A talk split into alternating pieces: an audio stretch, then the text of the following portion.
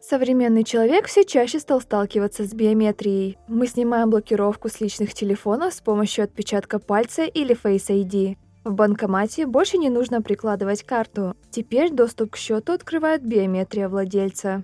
В этом выпуске мы разберемся, насколько безопасно сдавать биометрию, можно ли ее подделать и какие серьезные проблемы есть у этой технологии.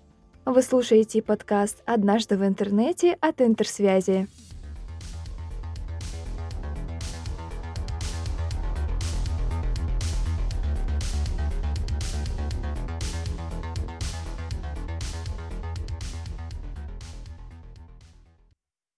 Если кто-то все же находится в замешательстве, что такое биометрия, дадим краткое пояснение.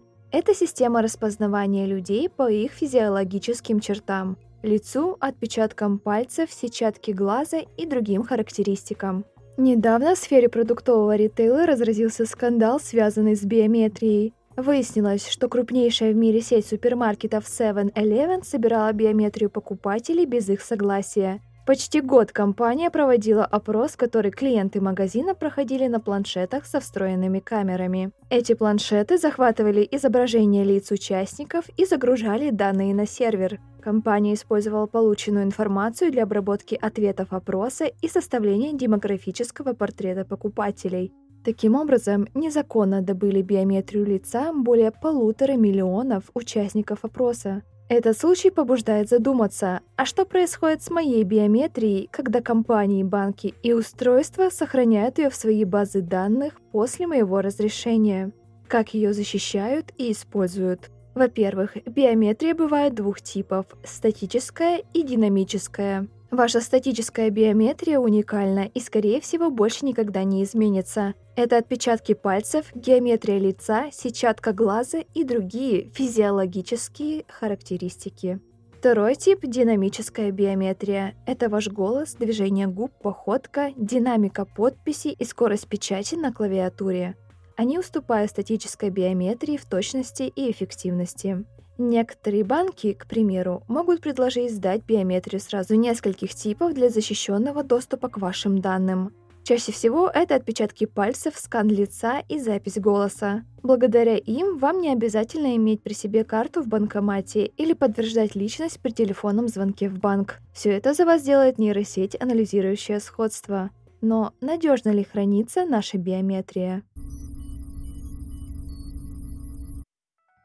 Даже эксперты не берут на себя смелость утверждать, что человеку, сдавшему свою биометрию на хранение, не о чем беспокоиться. Наталья Касперская, президент группы InfoWatch, специализирующейся на защите информации, рекомендует ни в коем случае не сдавать свою биометрию. По ее словам, эти данные гарантированно сольют.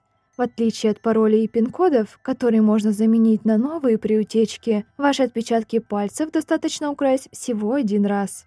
Касперская предупреждает, что нет никаких особых способов защиты биометрических данных. Они хранятся в обычных базах, которые на 100% не защищены от утечки и недобросовестных сотрудников. Украденную биометрию мошенники могут использовать для создания дипфейков, поддельных цифровых личностей, и затем использовать эти данные при оформлении крупных сделок и покупок.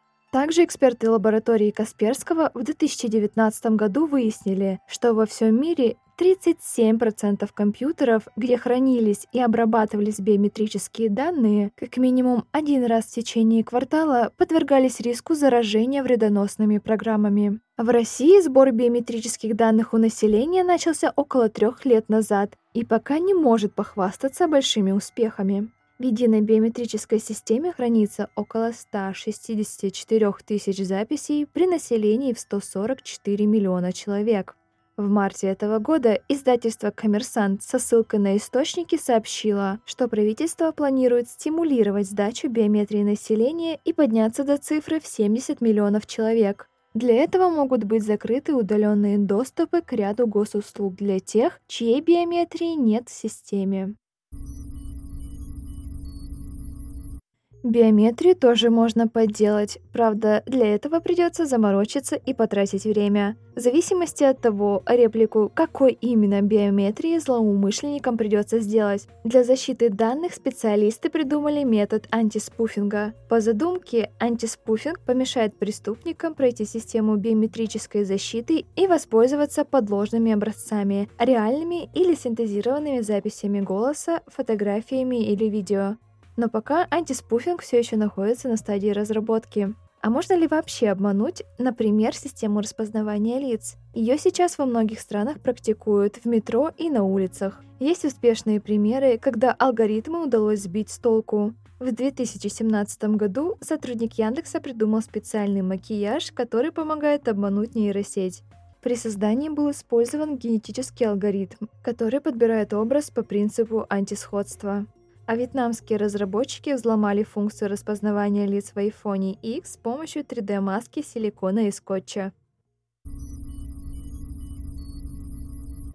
Судя по результатам опроса в наших соцсетях, подавляющее большинство негативно относится к сдаче биометрии.